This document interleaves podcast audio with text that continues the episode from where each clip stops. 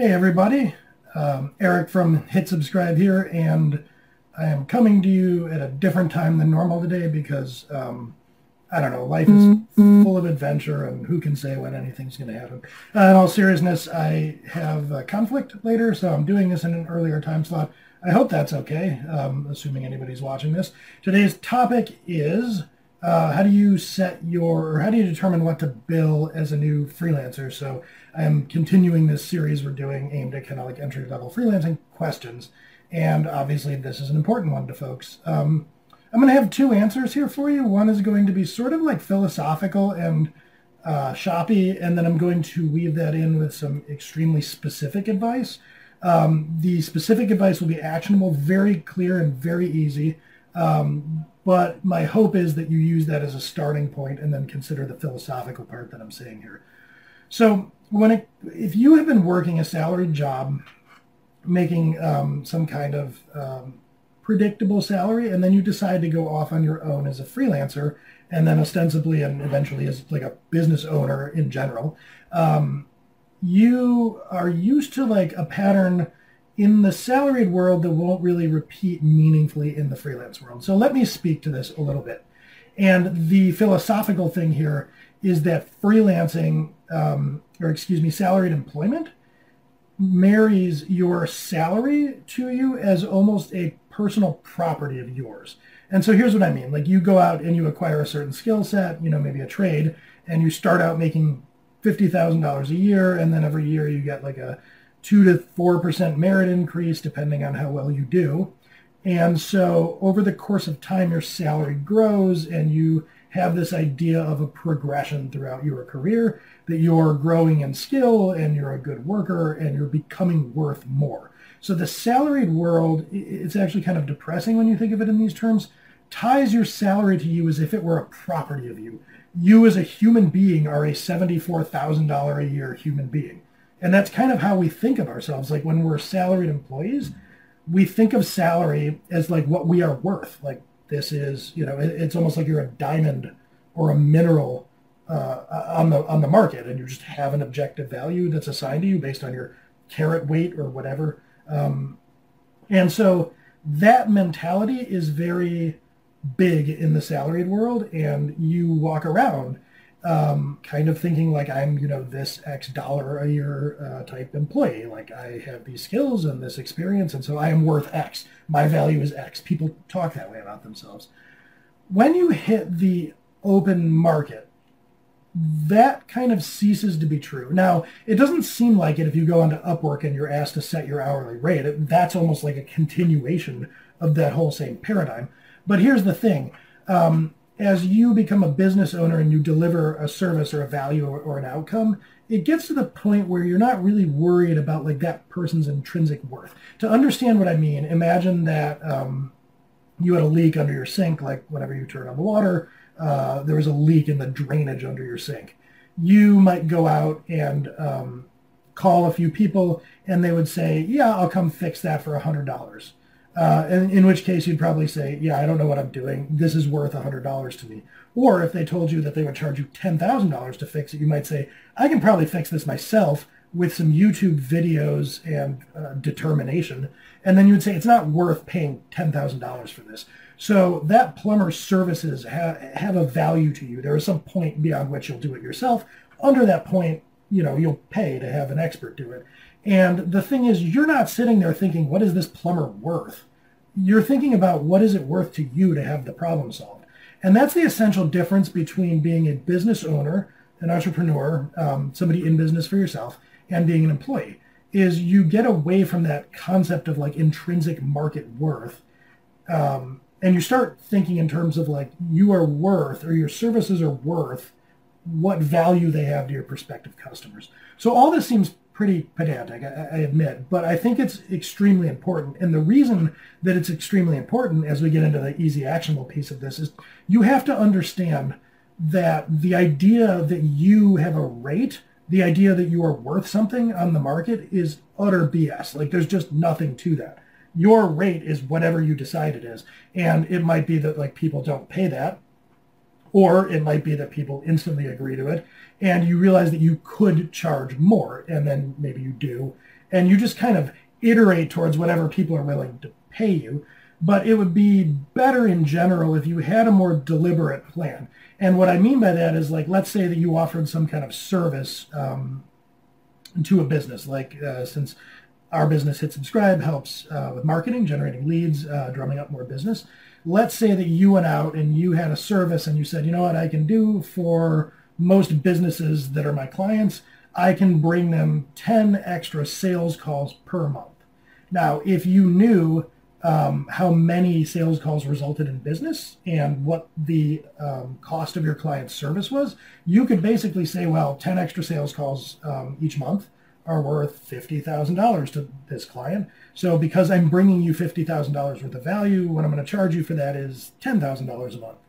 And then if you're the client, it doesn't matter how many hours um, you spend on that. The, you're saying for a cost of $10,000, I will bring you $50,000 in value. And if you do that, the client won't care if you spend two minutes or 200 hours. It will not matter to them. They will do that every time. Spend $10,000 to get $50,000 back? Yes, please. Where do I sign?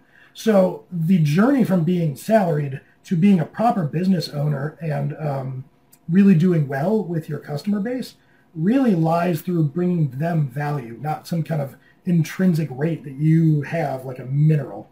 Um, so having gotten all of that out of my system, that's not going to do you a lot of good if you're hanging out your shingle and you're saying, um, hey, I'm going to go on Upwork that, or whatever, Fiverr, I don't know, uh, that probably wants me to cite an hourly rate and quote it. Like, what should that be? And what you're probably wondering is, how can I find one that isn't comically low, where you know I might even lose business because people think I'm too cheap, um, or where I'm not leaving a bunch of money on the table, versus how do I get into a window where I'm not making people laugh at me because I'm charging five times what anybody would pay for someone to do what I do. And I've got an easy answer for you for that. Like the super easy, this is where I would always start. Take your current salary, assuming you're about to go freelance at whatever you've been doing. So if you're a graphic designer for a company and you're about to go freelance graphic design or software engineer to freelance software engineer, um, then this applies. It wouldn't apply if you were like doing some kind of lateral move, but um, assuming you're about to go do something that you're a craftsperson in as a freelancer instead of for a business, take your annual salary, divide it by a thousand, there's your hourly rate. So if you were making $75,000 a year, um, peg your hourly rate to $75 an hour. Um, now, why does this magic trick work? Well, there are 2,040 hours, I believe, in a work year. Um, and so basically, to get the exchange between hourly and salary, like to say you made um, $75,000 a year, did I say? Uh, then basically, if you divide that figure by 2,000, um, so what would that be, about 37, um, 37-ish, that's about your hourly rate. So if you make $75,000 a year, your hourly rate at that company, assuming 40-hour work weeks, even though you're salaried, uh, would be about $37 an hour. But I'm telling you to charge twice that amount, uh, 75. Why is that? Well, here's the thing. As, as an employee, um, you don't just cost your salary to your employer. You cost um, payroll taxes. So in addition to the um, money that the government takes out of your paycheck, they also take some from the employer who is paying what's called payroll taxes. Um, they they have sponsored benefit plans for you. A lot of them will kick in money for your health insurance. They will pay you not to work two to four weeks a year. They'll give you 10 holidays. All of this stuff has monetary value. Um, they will also sometimes have more exotic benefits packages for you, like maybe tuition reimbursement or a company car or whatever it is. So there is the idea of your salary, $75,000 a year or 37 an hour. But at $75,000 a year, you probably cost your employer, I don't know, tack on, I think maybe the average is an extra like 33% or something. So um, I'm doing some guerrilla math off the top of my head here, but you know, you might be costing your employer $110,000 a year or more. So um, the actual equivalent monetary worth of your job is higher. And this matters because when you go off on your own and you're freelancing and you say, I want $37 an hour the way I had at my last job. Well, here's the thing. Nobody's paying you not to work for 10 holidays and four weeks a year. Uh, nobody's paying for your health insurance. You're on your own for that. Oh, and guess what? The IRS is going to collect something called self-employment tax from you, wherein they collect from you both the employer side of payroll tax and your withholdings. So all of these things stack up, meaning that to cover all of your total comp alone as a freelancer, you um, would probably need to get that $37 an hour up in the 55, 60-ish range. Now that still doesn't get you all the way up to 75. So why am I saying charge 75? Um, because there's another consideration in there, which is the amount of time you are billable. So you are working 40 hours a week, and whether you're eating donuts in the break room or doing something productive or attending some stupid mandatory meeting, you're getting paid hour in and hour out no matter what. As a freelancer, nobody's paying you for all those useless hours that you spend at work doing things other than working. So the idea of this is called your billable time. If you are a freelancer and you're billing 40 hours a week, my hat's off to you because that's a basically unheard of arrangement. So usually what's going to happen is um, if you are freelancing, you're going to have lulls between gigs where you don't do anything for a week or two, and that torpedoes your billable hours per month or per year. Um, often you will, uh, unless you want to work 50 hours a week, there's administrative overhead. You're sending invoices, you're doing um, other types of business maintenance activity, putting up a website, um, drumming up business, etc. So that also cuts into your billable time. Now, I'm not going to get into the nitty gritty here of how to set a rate to basically more or less pay yourself your equivalent former salary. That's a little wonky, and you have to understand profit and loss and, and some things at a, a, a, bit more of a detailed level than this entry level.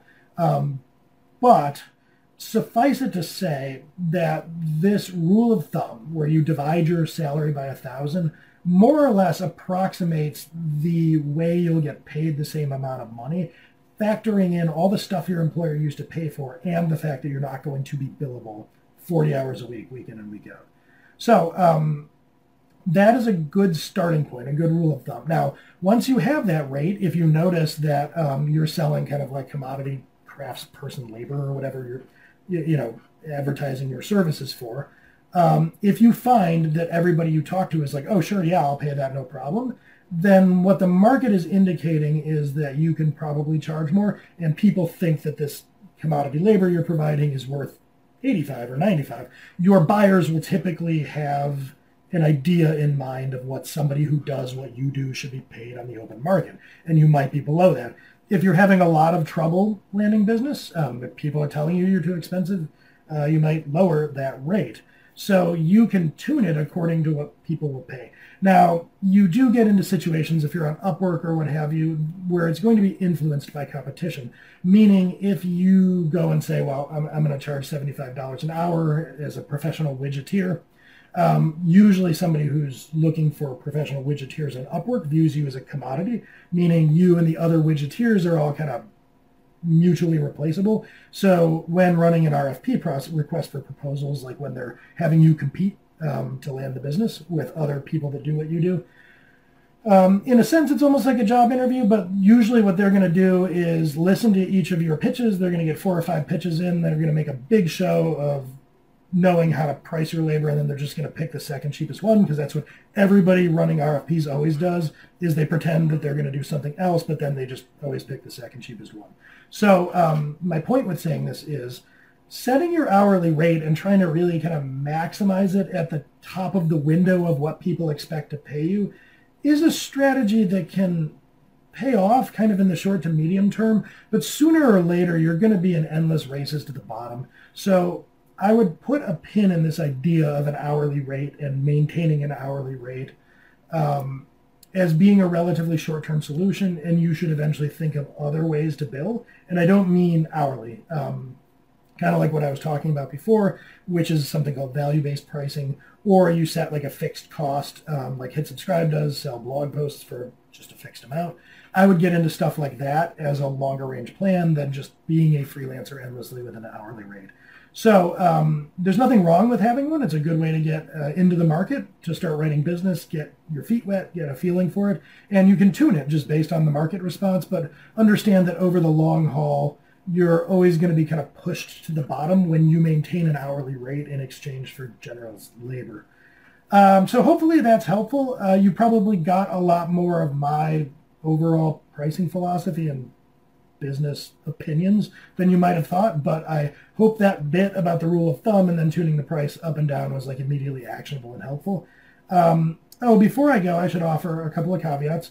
Number one, this doesn't work all that well for moonlighting. So if you're working full time um, for 75k a year, 37 dollars an hour, and you go out and you hit the um, market as a moonlighter, uh, you will have more, um, I guess, negotiating complexity in an hourly rate simply because all of the stuff I talked in, like baking in your own cost of benefits, this, that, and the other, doesn't apply. You get all that stuff already. So you're just kind of in it for beer money. So on the one hand, as a moonlighter, you could say, um, I'm going to charge a lot more because I don't really care if they walk away from the business. And that's true. You can charge that. Um, but people are going to look at your labor through a slightly different lens if you're moonlighting. Um, so that's one thing to bear in mind. The negotiation around moonlighting versus full-time freelancing gets a little more variable. Um, and then the other thing, uh, oh goodness, I am losing track. I had one other caveat, hourly rates. Well, I guess um, if I think of it before I say goodbye, uh, I will throw in that caveat. Otherwise, maybe fodder for a future video.